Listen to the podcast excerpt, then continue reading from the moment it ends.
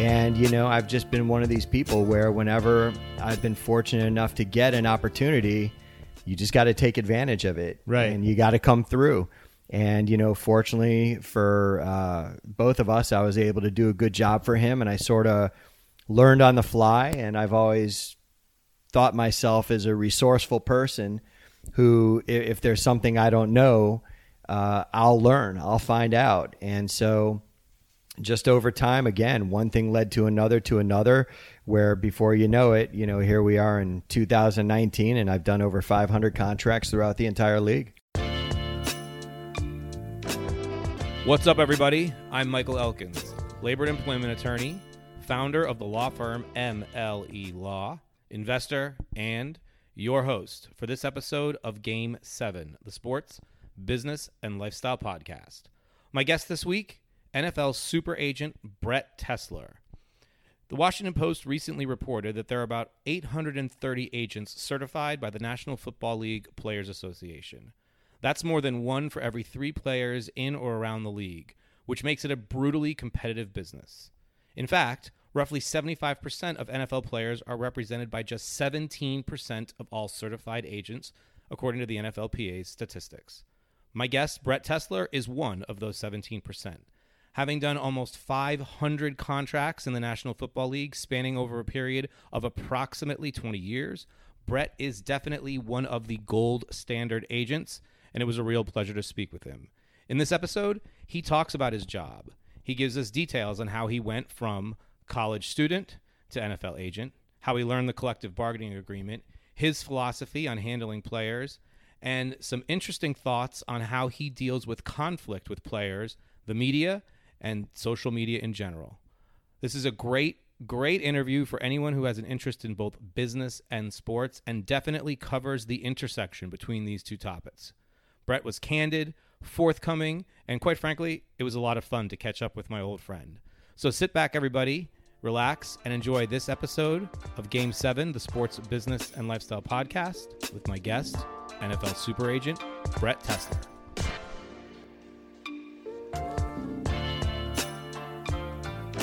What's going on, man? Nothing, buddy. Good to be with you. I mean, uh, it's so funny. I've known you, I guess, since what, 1993? Yeah, so you know, I've started this show, and it's kind of, I guess, I keep saying it's tradition. I always start off with how I know the guest, but this is kind of interesting. Yeah, 1993, University of fucking Tampa, Yeah. where I spent like half a second, I think, and you weren't there very long either, right? I was there for two years, and then I ended up transferring to Purdue, where I ended up graduating, and I actually met my first client there. Yep. And that's kind of the stroke of luck I had to get into the business. But uh, you know, I've really enjoyed keeping tabs on you throughout the years on social media and stuff. Appreciate and that. I'm Same really here. proud of you, and, and I have to say to anybody out here listening to this. Since I first met you, you are a really nice guy. I appreciate and, that, And and always, well. and- well, thank you, man. But no, really, you always were. I remember you were a little bit younger than me. You might have Yep. come in like a year after, and um, you know, we both had a little more hair back then. we both had a lot more hair back then. But, you know, I, I remember. So we met because I pledged fraternity Phi Delta Theta at University of Tampa, and I, I have two memories. One, this might bring it way back. Harbor Island. You lived on Harbor Island, right? Yeah, Harbor. right. Yeah, that that that's where I uh, stayed over there. nice, Yeah. you know, nice, safe, quiet area, sort of away from campus a little bit. Yeah. And then the other memory I have, it's it's just in my brain is I think we were going to some rush event or some event, I feel like at a bowling alley, but I rode there with you and like I feel like maybe I don't know, someone cut us off or the car almost flipped or something crazy. I feel like I remember happening, but I can't remember if that was real or not, but I feel like it was in a Did you have like a uh, a Nissan? I did. I did. I had a I had a black Yes, Pathfinder, but I it. don't. I don't recall ever uh, almost flipping it, nor do I recall any bowling alleys. But uh, unfortunately, there's a lot of things from my college Yeah, days. I don't remember. So it's great to be here with you. We're sitting in this great room, and uh, we just saw your guitar room, which we're going to talk about in a little bit. But you you mentioned that you transferred from Tampa to Purdue, and that's sort of where you got started in the in the NFL agency business. Um, and anybody who's listening to this already knows you're, you've been an agent now for a long time. So I want to go back and start there because this show obviously is to really talk about your journey and, and how you've gone from um, you get having your first client back in the early days to being you know one of the premier agents now in the league. So take us back. How did it come about? What happened that got you started? Because I think a lot of people are interested in how one gets into this business. Well, you know, life is one big chain of events. And uh, I always tell people that had I not become an agent, I wouldn't have anything that I have today because uh, I ended up actually meeting my wife in an airport on the way to one of my clients' weddings in Denver. And so, you know, it's just, it's amazing the way life works out, Mike. But, uh, you know, if you think back to the Tampa days, I wasn't necessarily the greatest student or I- the or the most motivated guy at that time. And um, I felt like after my second year there that I kind of wanted a little more of a a big college experience. That was a And so- small school. Yeah, small private school, very nice school. Uh, nothing but fond memories there, Same. and still to this day, whenever I go up to Tampa to uh, watch some clients, either on the Buccaneers or on another team coming in to visit, I always make a point of driving through there. Many, many fond memories. And so I just remember feeling like I needed to maybe be challenged a little more. And so I ended up sending um, letters to a lot of the bigger schools out there, um, applications. Got accepted to Ohio State, South Carolina. I mean, just random places that I just kind of wanted to see what I could get into. And um, got accepted to South Carolina, went and visited with my parents. Uh, most beautiful girls I've ever seen in my life, to the point where I realized I cannot go here.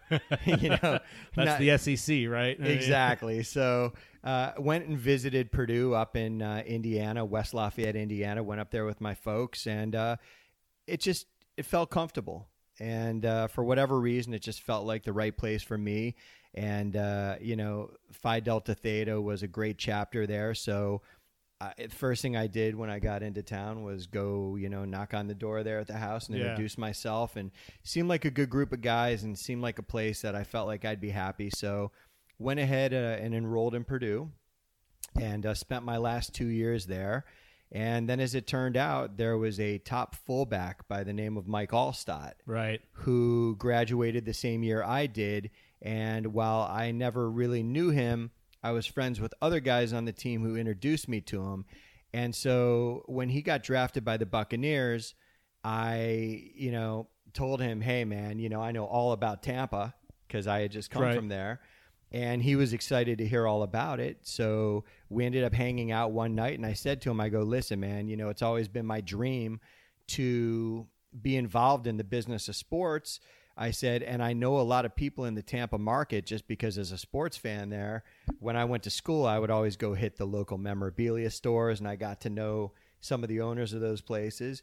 And so I said to him, you know, I think I could probably help set you up with some appearances when you get to Tampa. And uh, so I contacted some of my old connections there. And, you know, they were obviously very excited to have Alstott come into town. And I set him up with some appearances there, as well as some appearances in the mall up at uh, Purdue. And, uh, you know, we ended up doing a lot of good stuff together and small little appearances ended up turning into giant marketing marketing opportunities uh, to where I ended up getting him, you know, a hat, sideline hat deal with a company company like Logo Athletic, and then ultimately ended up doing a Sony deal with them where I got him on the cover of their NFL Xtreme game. Wow. Yeah, and so from there, I had gotten certified with the NFL Players Association and started trying to learn the collective bargaining agreement and, you know, things that I needed to know to become a contract agent. And uh, the next year, there was a couple players coming out of Purdue, not top guys or anything like that, but just guys who I was aware of as somebody who came from Purdue that I thought were good players. And I had Mike put in a plug for me with those guys.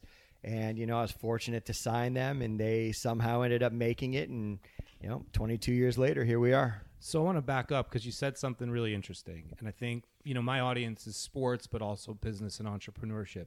You, what was it that gave you, I guess, the the foresight or the um, courage to say to this to Mike at the time, like, look, I've always wanted to be in sports. I think I could help you. I, I think because I think a lot of people don't really take that shot, and it feels like the moment, whatever that moment was where you said that, you were sort of taking your shot, right?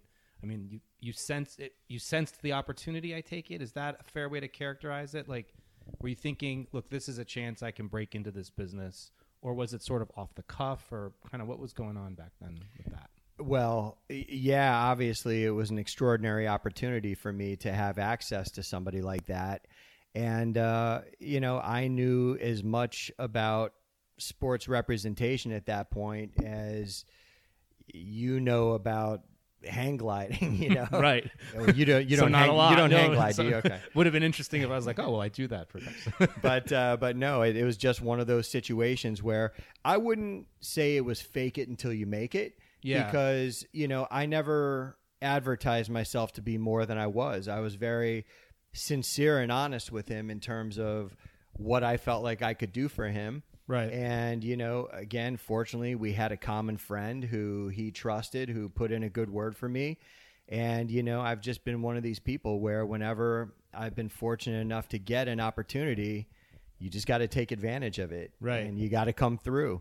And you know, fortunately for uh, both of us, I was able to do a good job for him, and I sort of learned on the fly. And I've always thought myself as a resourceful person who if there's something I don't know, uh, I'll learn, I'll find out. And so just over time, again, one thing led to another to another, where before you know it, you know, here we are in 2019 and I've done over 500 contracts throughout the entire league. Wow. Now, so I guess a good word might be fearless in that moment. Because I think a lot of people in business and in whatever they're doing, they they kind of get to a point where they say, God, I really want to do X, whatever X is, start a podcast, be an agent. And then they stop because they they don't know what to do. But that didn't happen for you, right? I mean, you just knew to run with it. You didn't necessarily know about sports representation, but it sounds like you knew enough to say, look, I'm going to take a shot at this and I'm going to figure it out on the fly. I'd like to think I've always been resourceful enough to get access to the right people who know Right. what I'm trying to learn. Right. And so I believe the most important thing, not just in this business, but in any business, is having a mentor. And I look back over my career, and, you know, I've been very fortunate to get to know a lot of the agents that I really looked up to and respected Yeah. uh, when I was coming into this business. For example, uh, guys like uh, Dave Levine and Mark Pollock Okay. who were two of the top agent in the, agents in the business. They were partners. When I got into this, I remember meeting Mark Pollock in the airport on the way to my first combine up in Indianapolis for the first agent seminar. And I mean, I was as intimidated as could be. And I just remember approaching him, and he was a really, you know, decent, friendly guy. And uh, he's since gone on more to baseball, and he represents Anthony Rizzo and many, many other great, great players around the major leagues. And Dave Levine, obviously, uh, amazing agent and uh, a guy who's represented numerous first round picks throughout the years.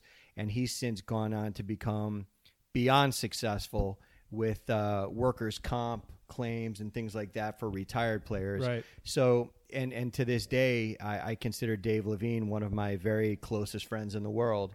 And so, you know, I remember when I first met him, I just wanted to, you know, shake the guy's hand and just, you know, ask him questions. And, and, and it's really a, a testament to those kind of guys that they were willing to take the time when they didn't need to. And that's why today, no matter how busy I am, and no matter how many people hit me up and want to uh, intern or you know ask me questions regardless whether or not there's anything I can do for them I at least try to take the time and show them the courtesy that I was shown early in my career So you're paying it forward. trying to Yeah. Is this a business where there is a lot of mentorship happening between other agents? Because I, I think, yeah. So, and I'm asking because I think there's a stigma, right? That it is super cutthroat and it's, you know, dog eat dog. And I think you see that in business, but I think in the a- sports agency world, at least the impression is it's even more so. So, can you talk a little bit about that? I mean, it sounds like you we're fortunate to meet some really great people who I think understand that the way it, I think business really works is help each other. If you help other people, you're going to help yourself. But I'm wondering if the business generally is like that. It's an incredibly cutthroat business. Unfortunately, uh, unlike other professions, where, like in your profession, for example, one attorney could say something good about a competitor or another doctor can praise a doctor's work. It doesn't really work like that in the business of sports representation. Yeah. And uh, really, those guys that I just talked about were more the exception than the rule. Right. And uh, look, it's it's just in a, in a business like this, unlike a realtor where everybody they encounter on a daily basis could be a potential client. You know, for me, the talent pool is incredibly thin. Right. And so I believe I just read that of the 800 or so certified agents, less than 100 even represent one player on a team. And so I think if you represent five players, it makes you in the top 10% of all the agents. Well, I mean, I'm fortunate. I usually represent anywhere between a dozen yeah. or 15 guys, and I specifically keep it to that number because I work alone and I know what really needs to be put in to do this job correctly. And so I can't spread myself too thin. For me, it's quality over quantity. And uh, no, in this business, you either win big or lose big. There's a lot at stake, there's a lot of money to be made. And anytime that scenario exists, there is going to be uh, some real um, cutthroat and competitive uh, uh, instincts kicking in. So I'm curious then on the the psychology, I guess, or how you deal with. It sounds intense, obviously, but how you deal with the cutthroat nature, the extreme cutthroat nature, where it sounds like people aren't going to say nice things about you in order to try to get a client. Um, that happens a little bit in the legal world, but really not that much. I think it's a very collegial profession. And, and I certainly try to abide by the idea that, like, look, if I'm bad mouthing people, that probably says a lot about me. I, I don't think you're someone who's bad mouthing people, but I'm curious psychologically, how do you deal with that? For me, the best way to deal with it is to just try to keep it out of sight and out of mind because as you said Mike I my personal approach is to not do that. I know anytime I'm doing anything whether it's buying a car or you know whatever the case may be as soon as somebody talks bad about another product or another person to me I just know what a turnoff it is. And I try to approach people the way I would want to be approached if I were in their shoes and so for me, uh, I just try to be sincere.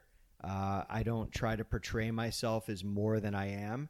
And if it's somebody who is going to be high maintenance, if it's somebody who's going to be um, irresponsible, if it's somebody who I don't feel like I can trust, or somebody who I feel is going to appreciate all the hard work that I'm putting into this for them, then they're probably not the right client for me. So for me, it's a two way street. You know, a lot of agents out there may want to try to just get every player they can get, regardless. Well, for me, the same way that there's a certain kind of agent for them, there's a certain kind of client for me. Right. And so, again, it's a two way street. And the same way that if somebody doesn't believe me or trust me, they shouldn't go with me.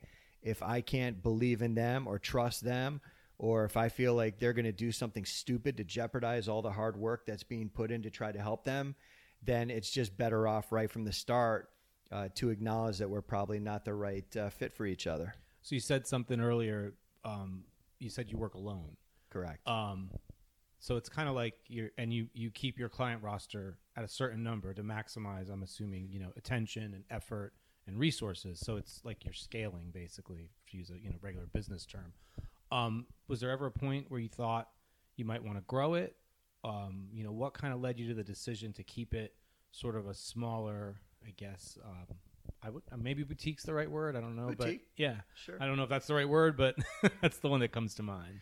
No, I, that that's accurate, and I would say it's just when you've done this as long as I have, you understand what goes into representing each client and you know how many hours there are in the day and you know x amount of clients Right. times x amount of hours you just kind of realize what the right amount of guys to represent is and you don't want to bite off more than you can chew Right. because the reason why I would think guys would choose to go with me is because they know that they're going to get the personal attention that regardless what the bigger agencies tell them they're going to do they just simply are not able just based on you know simple mathematics Right. they're just not going to be able to really uh, give them that type of attention and that type of effort.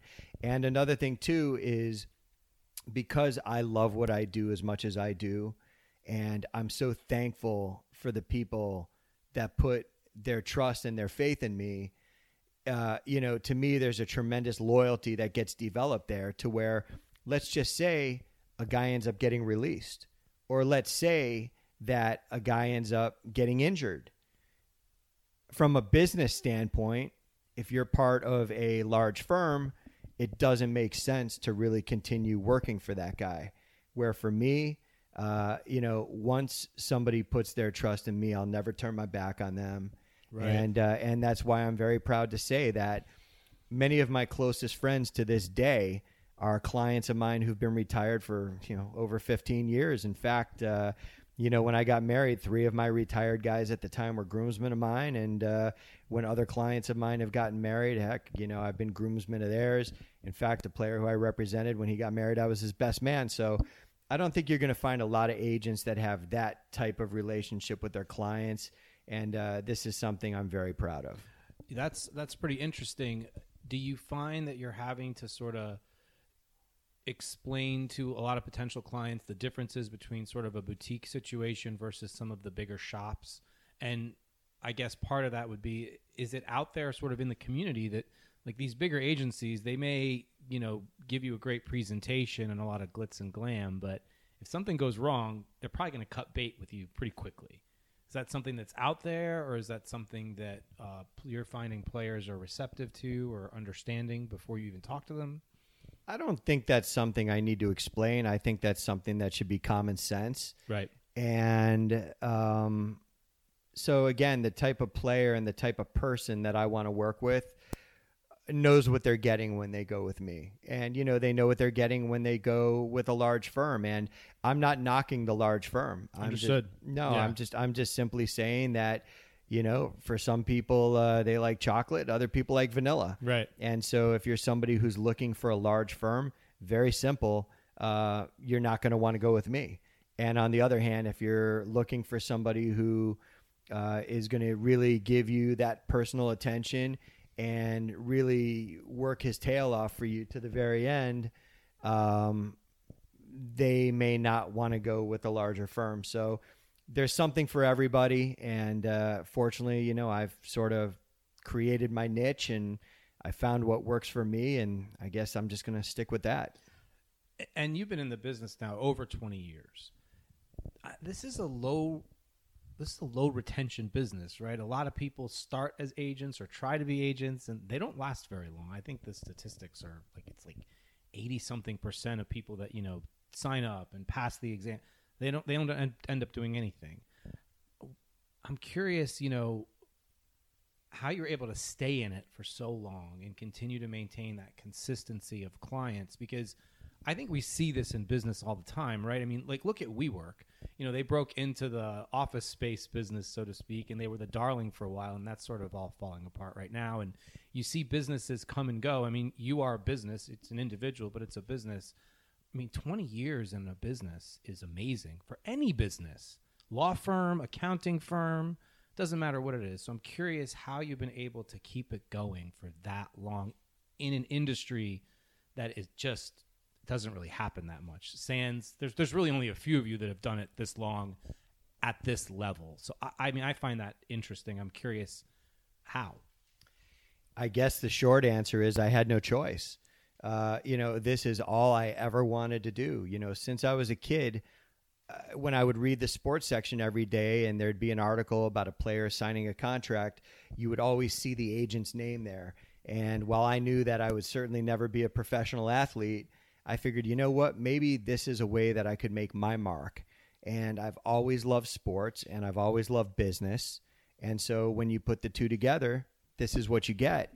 And truthfully, Mike, because I started doing this at such a young age, I never you know, was able to do what you did and, you know, start a law practice or, you know, do anything like that to where I would have something to fall back on. So for me, Yeah. failure wasn't an option. And still to this day, it's not. And so I still have the same love and the same passion and the same uh, energy and enthusiasm and everything that I had from day one. And if the day ever came where I woke up and it just wasn't looking forward to dealing with teams or you know speaking to my clients or speaking to their parents then it would be time for me to do something else but uh, you know as it turns out this is what i love it pays the rent and uh, i guess we'll keep doing it Yeah. I'm curious in 20 years, I'm sure you're, well, I'm not sure. I would guess, and you'll correct me if I'm wrong, that you're a lot different now from a business standpoint than maybe you were 20 years ago. And I'm curious, sort of, what have you learned along the way? And, um, you know, what lessons were, what lessons did you have or to happen that kind of kept you going? And if you're sort of looking back, if you could like write the letter to the younger agent self, you know, and say, remember when, don't do that. I'm curious, you know, what those lessons were. I mean, the number one lesson, which to me is probably the most important lesson in life, no matter what you do, is just believe in yourself. And I knew that whatever opportunities, again, that I would be fortunate enough to get, that I, was going to take advantage of it.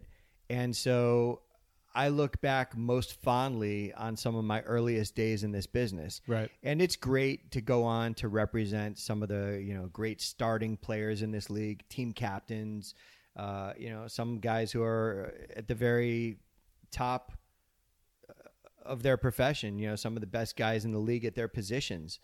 Um, my fondest memories still to this day aren't sitting here, you know, in this big house or, you Yeah. know, getting to, you know, go to some of the neat places I get to go and meet some of the, you know, impressive people I get to meet. My fondest memories were the early days in my little townhouse, hmm. just struggling and just barely scraping by and trying to figure out how on God's green earth I'm going to make it. Yeah. And so, still to this day, and, and I, I tell my clients this if they go through a, uh, a tough, uh, tough situation, whether it be trying to come back from an injury or if they end up getting cut. I mean, in some cases, look, I mean, I represent a starting uh, right tackle on the New York Giants who got cut seven times in his first two years in the league Wow. and you know went on to do deals of tens and tens and tens of millions of dollars but again i tell these guys early on hey this is what i went through and nobody said this was going to be easy and anytime in life that anybody tries to accomplish anything great eh, you know if There's- it were easy everybody would do it Absolutely. and so, you know, the way I look at it is it's it's sort of like if, if you win the lottery, don't complain about the taxes. and so That's a good analogy. yeah, so you know, I, I think that hopefully um, I'm able to um, maybe inspire some of my clients with my own story and some of the struggles that I went through early in my career. And believe me, Mike, I mean, there's nothing special about me. You would agree. You've known me a long time. I mean, I, I, I think all around I'm a I'm a good guy, but you Yeah. knew guys smarter than me. You knew guys, you know, who got better grades. You knew guys who, whatever the case may be. But at the end of the day, if you're willing to work hard and if you believe in yourself and you love what you do and you know you just hang in there with it, in the end, you know, you can come out on top. Yeah. I think it's one of those things. I mean, I love what I do as well. I wake up every day and I don't feel like I'm going to work. And my day is different every day. I love the type of law I practice. I love doing the podcast. And I think, you know, this is something that Belichick has said, and I agree with it. If, if you love what you do, it's really not like going to work. It sounds like you kind of have sort of that same attitude. Yeah, very Yeah. much so. I don't consider what I do work. Uh, well, actually, no, it's work, but I don't really consider it a job. Yeah, that's it. Yeah, that's exactly it's, it. It's, yeah. it's it's more like a passion. It's something I look forward to do to, to doing every day, and uh, you know that's kind of why I work out of my home Yeah. because this isn't a job. It's more a way of life. Unlike you know a lot of other people out there that know exactly what time they're waking up in the morning Yep. and exactly what time they're coming home in the evening and exactly the amount of time every night they have to you know play with their kids or do whatever my business just isn't that way so it's not unusual that at two o'clock in the afternoon you know on a given day i'm free to go play tennis or go Right. walk through the mall or meet friends for lunch but they, then again it's also possible that my friends that hate me because they're working at that time you know at two in the morning when they're you know sound asleep at home with their family i'm in some shitty hotel somewhere in uh, you know Yeah. kentucky uh, you know working on a contract or recruiting a player and so you know like everything else in life you know there's the pluses and there's the minuses but certainly i love what i do and i wouldn't trade it for anything in the world So you mentioned something earlier. I wanted to sort of circle back and maybe get a little bit more technical, especially being a labor lawyer. You know, the, the CBA obviously is right in my wheelhouse, and obviously I pay attention to the bargaining negotiations. I've done a bunch of labor law in, in my entire career. How did you go about learning the CBA? Um, and I, I ask that because I think for fans, uh, and I'm a fan obviously, but as a labor lawyer, I kind of get collective bargaining, of course. But I think there's sort of a misconception that an agent just negotiates a contract and they get the player out of trouble, and that's what they do. But it's not. I mean, the CBA really is the key, I think, to all of it at, at the end of the day. And that's not an easy document. So I'm curious when you sort of picked it up and said, I got to learn this. How'd you go about doing that? And, you know, what did you do to do that? And how important is that in your profession? Well, even the top surgeon out there still refers to a medical book, and the top attorneys out there still refer to uh, legal books. And so, when it comes to the CBA, obviously, you know, once you kind of get going as an agent, you know all the basic things you need to understand as it relates to what your clients need to get credited seasons, which move them uh, forward salary wise, uh, as well as uh, make them eligible for pension, accrued seasons where a player needs six games a year to move ahead toward free agency.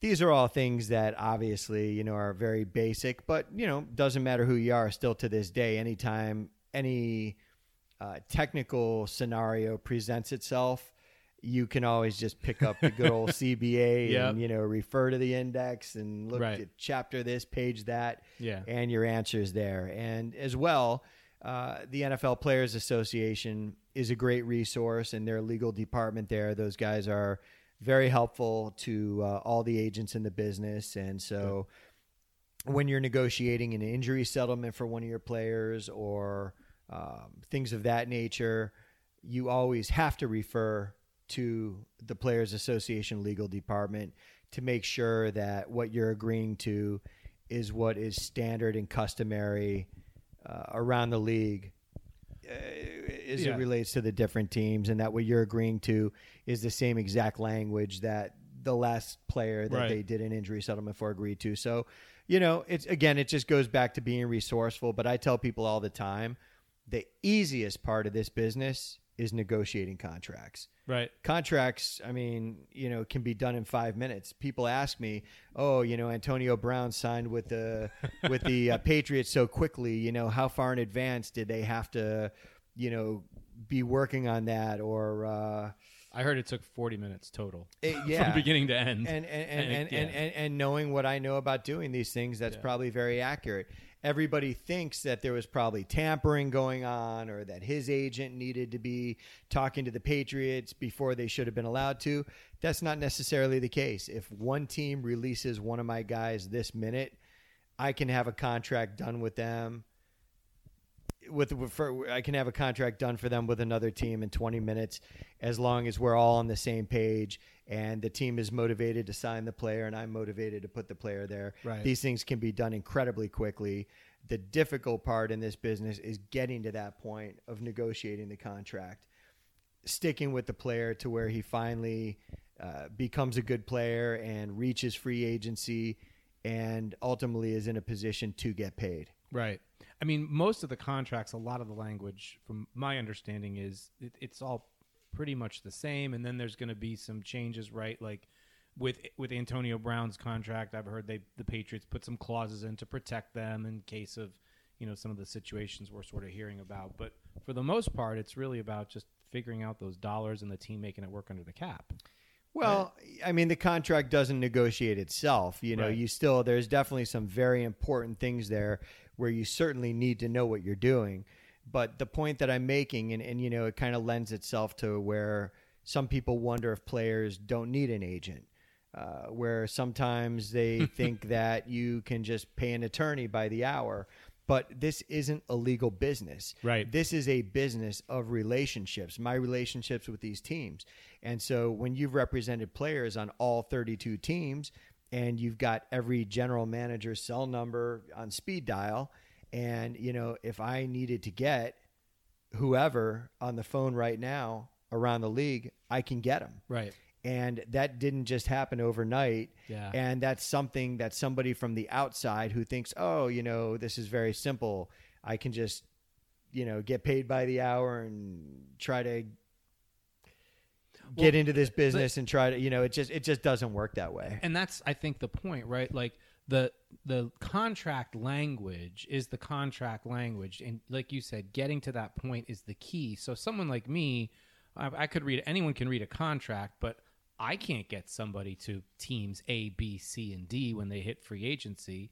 That's the relationship part of it and it sounds like if you need legal resources the nflpa is providing that which i didn't even really realize. You're able to utilize them for legal issues? Absolutely, and uh, and so yes, but uh, but but back to what we were talking about, Mike. Again, there is a real value in experience, and that's why the players that I recruit and sign these days are not the kind of guys that I would have reached out to and tried to recruit 22 years ago. The guys that I was signing then were the guys who had nothing to lose by giving a new agent a shot. Right. You know, these were not, you know, high draft picks. These were Sure. not uh, guys that were by any means a slam dunk, make it type guy. And so, because again, I was very honest with them and telling them, listen, you know, what I lack in experience, I'm going to more than make up for in effort and work ethic and you know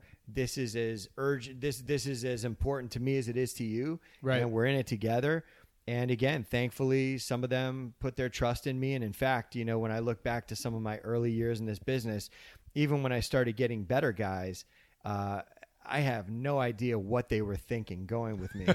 Because you know in some cases now you know my second third year i'm going against some of the top agents in the business already and uh, for whatever reason they decide to sign with me and i just know that knowing what's at stake for these guys and how fragile an NFL career is, I mean, it's something you can't roll the dice on. And at that point, you know, that's kind of what they may have been doing by going with me. Uh, although, again, you know, I always came through. But uh, you know, even even as a parent myself now, uh, if my son ever became uh, a major league pitching prospect, Right. and a 24 25 year old agent is knocking on my door to you know entrust my son's future and on the other hand on line two you know i've got somebody who's been there and done it for as long as some of these other guys have uh, there's no way in hell i would have let my son go with me but uh, Interesting. Fortunately i'm happy that uh, that these guys did and i'm happy that uh, their parents you know believed in me and trusted me and i'm very happy and proud to say that i don't think i've ever let anybody down and uh, again you know i wouldn't be where i am today if it weren't for some of these people putting their trust in me Practical question. One that always fascinates me. We see social media is taking over everything. I use it all the time. Um, it's important, I think, whether people like it or don't like it. How has that changed your business for especially dealing with players? Because we see players out on social media a lot now. Um, and I'm curious the difference between what you're dealing with now and what you were dealing with 20 years ago, and how do you approach it? Well, social media is a great tool to get your name and your message out there. It's a great way for players to be able to interact with fans. Uh, it's a great way to uh, get the most up to the minute news as it relates to injuries around the league and things like that. So for me, it's a tremendous tool uh, as it relates to what clients of mine should or should not be putting out there. Again, I think I represent a sensible type of client who understands the number one adage as it relates to social media posts, which is if you're not sure whether or not you should tweet something, don't. and so, and that and that applies to I me that too. applies to everyone, right? Yeah. That's probably good advice. that's that's the best advice there is. So, uh, if used properly, I think social media is a wonderful thing, and uh, obviously, a lot of the attention as it relates to social media uh, are are in the instances where a player winds up saying the wrong thing of or course. or you know getting themselves in hot water with their team or things like this. So, um, but for the most part, I think it's great. Yeah. How do you, um, from a psychology perspective, approach controversy with one of your with a player? I'm not asking you to name any names at all. I'm just saying it in a general sense. I mean, you see what's going on with Brown, and you see it with player. Every year, there's always something with some player. I'm curious how you sort of deal with that, um, with the media the way it is today, and with social media. Sort of, what's your psychology on those types of things? You know, it's funny that early on, you kind of get thrust into certain situations that you don't expect. And I have had players, you know, if you've been doing this as long as I have and have represented as many guys, uh, you know, everybody thinks that players get in all this trouble and you hear about, you know, this player getting arrested. The truth is, when you compare professional athletes to society at large, uh, a way, way, way smaller percentage of players get in trouble than just the average citizen out there. Yet, when you know one of these guys ends up doing something, Such a it's good front, point. yeah, it's front page news. And so, as an agent, it's your job to take the bullets for your client. And you know, one thing about me, and I'll make this perfectly clear: I am not a babysitter, and I am not an enabler, and I would not represent anybody who you know I wouldn't trust with my kids. And so uh, Interesting. yeah, and and so sometimes you know, as an agent, you find yourself, you know, you walk out of uh, uh, court or whatever, and all of a sudden, you know, there's a hundred cameras in your face, or you're at training camp one day, and your player winds up getting involved in the UM scandal, and before you know it, you know, you're surrounded by 50 cameras and Yeah. microphones, and uh, you know, something happens with one of your guys, and before you know it, you've got you know. Anderson Cooper reaching out to have you on the show. You got ESPN calling, you've got CNN calling, Piers Morgan, whatever. And so it's just one of those things where it goes with the territory. And again, thanks to my experience in having dealt with enough of these things throughout the years, uh, whenever these situations present themselves, uh, I know exactly what to do and you know how to help best serve my client and help them navigate the rough water, so to speak. Yeah.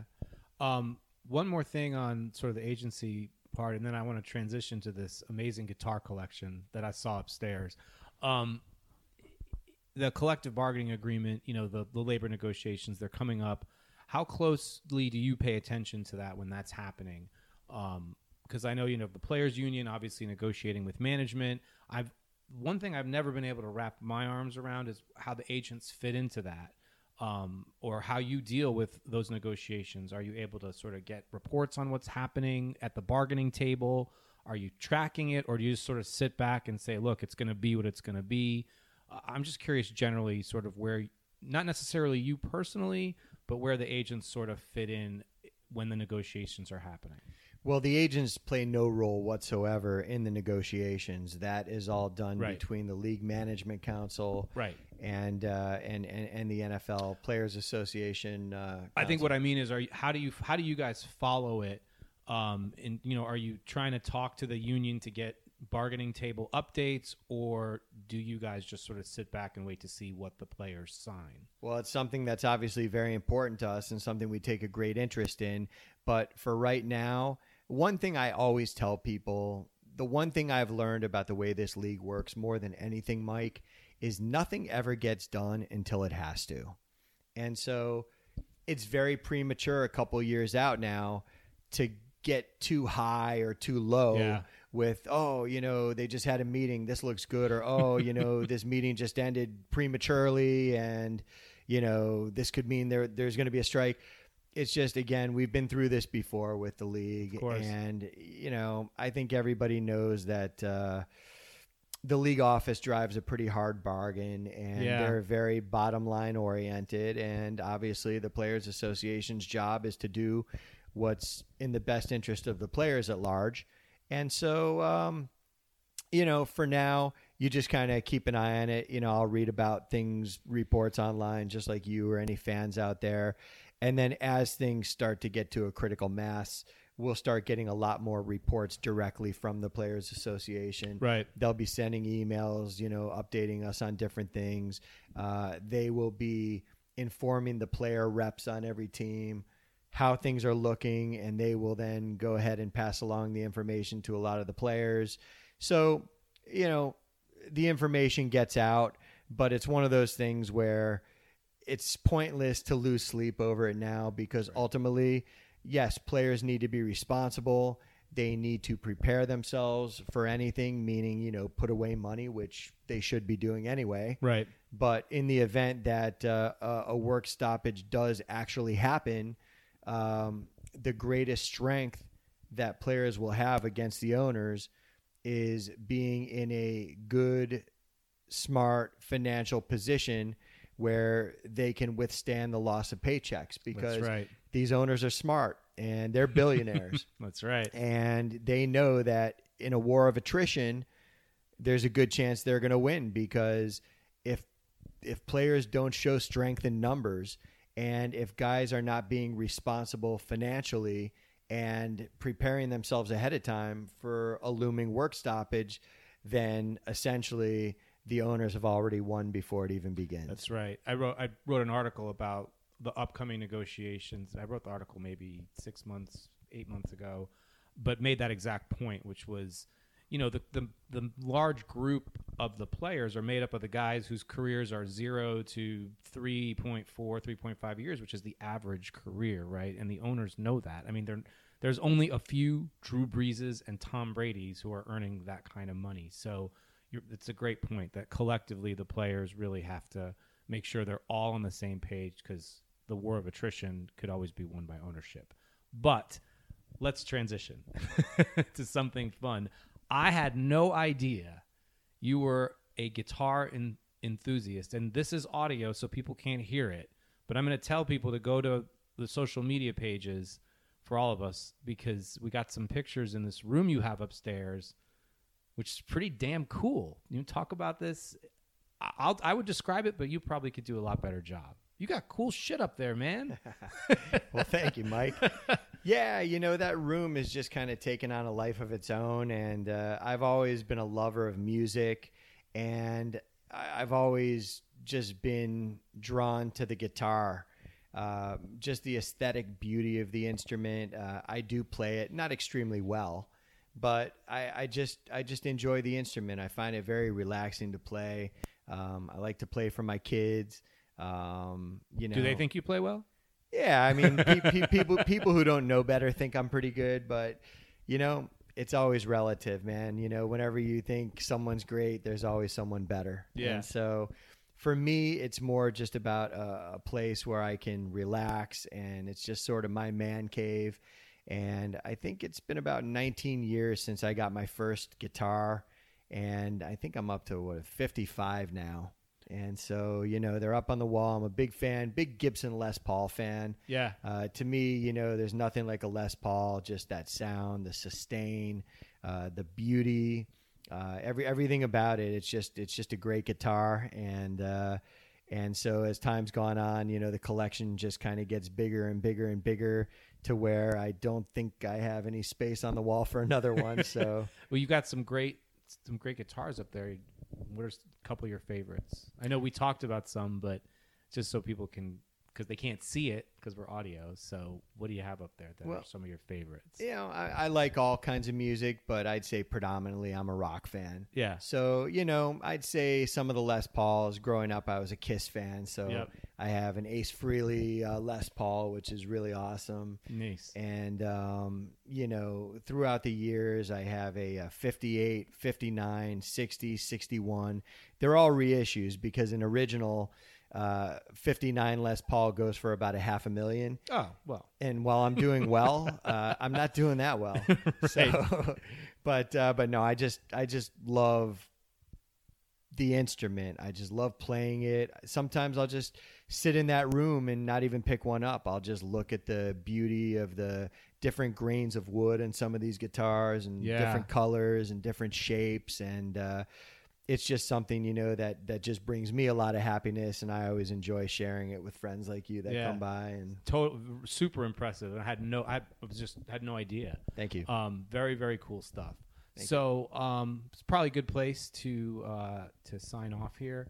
Um, first, thank you so much for doing this. I truly appreciate it, especially on a what is it Thursday night? Thursday night um, at your home, which is great. I appreciate you opening that up to me.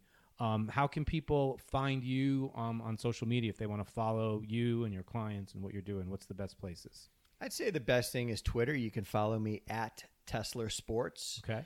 and um, And you do a radio show, right? yeah, every Tuesday morning down here in South Florida, I'm uh, I'm on 940 WINZ on the Jeff DeForest show, and obviously Defoe's a South Florida sports radio legend. Yep. He's the longest tenured Yeah. sports radio host in South Florida, and so that's just something that uh, I've been doing for a long time. Um, What I'm time can they hear that? I- I'm on every Tuesday morning about 8:35 ish, Okay. and uh, I would be remiss if I didn't mention my sponsor, who is Absolutely. uh, Michael Wild. He's the top estate planning attorney down here in South Florida. I just had lunch with him a couple weeks ago. Great guy, isn't he? Oh, he's a, he's a master of legal marketing. He's- Um, he's amazing. The pink jacket. Oh my well, god. During yeah for for breast cancer month, you can find him wearing his pink jacket. Yep. Uh, anybody out there who needs to get any of their estate plans taken care Yeah. of, you can find him at southfloridawills.com. And uh, just just a great guy, really down to earth, really great. And again, you know, check him out southfloridawills.com. Absolutely. Awesome, man. Well, thank you so much, and uh, have a great night, and we'll talk soon. Hey, it was fun, Mike, and great catching up with you. And uh, hopefully, we can do it again in the future. Absolutely. I want to thank Brett for joining me on this episode. Uh, I know you know he, he had to take time, obviously, out of his day and from his family to do the show. So I'm I'm always super appreciative of all my guests, um, Brett included. I thought it was a great, great interview and a chance to get some insight, you know, into a business that seems to always have a lot of mystery surrounding it. I think Brett did a great job of talking about and clarifying some of the things that he does on a daily basis, in particular, you know, how he handles potentially problematic um, players if they're doing things that maybe um, aren't working out so well, either for society or in the media. I thought it was really interesting. Um, as always, thank you all for listening. And if you like the show, if you like this episode, if you like any of our other episodes, for those of you listening on Apple Podcasts, I ask that you please take a moment out of your day and leave a five star rating. And if you really like the show, I ask that you leave a review. It helps with the algorithm, it helps to promote the show. Also, you can follow the show on Instagram at Melkins1, Twitter at Melkins31175, and of course, you can find me on Facebook, Michael Elkins, and of course, my law firm, MLE Law, where I practice primarily labor and employment law. Thanks everyone for listening. We've got some great guests coming up. So please also hit that subscribe button if you want to hear our future guests. I'll talk to everybody soon. Thank you.